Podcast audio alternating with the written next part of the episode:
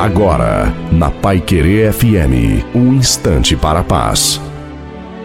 Olá, ouvinte da Pai Querer FM, aqui fala Pastor Wilson Tinonim. Há momentos em que é preciso de força e outros de coragem. Em muitos momentos precisamos tanto de uma quanto da outra. Pense nisso. É preciso ter força para ser firme, mas é preciso coragem para ser sensível. É preciso força para se defender, mas é preciso coragem para não revidar. É preciso ter força para ganhar uma guerra, mas é preciso coragem para não se render. É preciso ter força para estar certo, mas é preciso coragem para admitir a dúvida ou até mesmo o erro. É preciso ter força para sentir a dor de um amigo, mas é preciso coragem para sentir as próprias dores. É preciso ter força para esconder os próprios males, mas é preciso coragem para demonstrá-los. Às vezes é preciso ter força para fazer tudo sozinho, mas é preciso coragem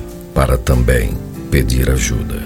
Força ou coragem? Com a força da fé e a coragem da prática, o importante com a bênção do Deus eterno é usar esses dois remos de modo equilibrado e avançar rumo aos objetivos. A bênção de Deus sobre todos nós, em nome de Jesus. Amém.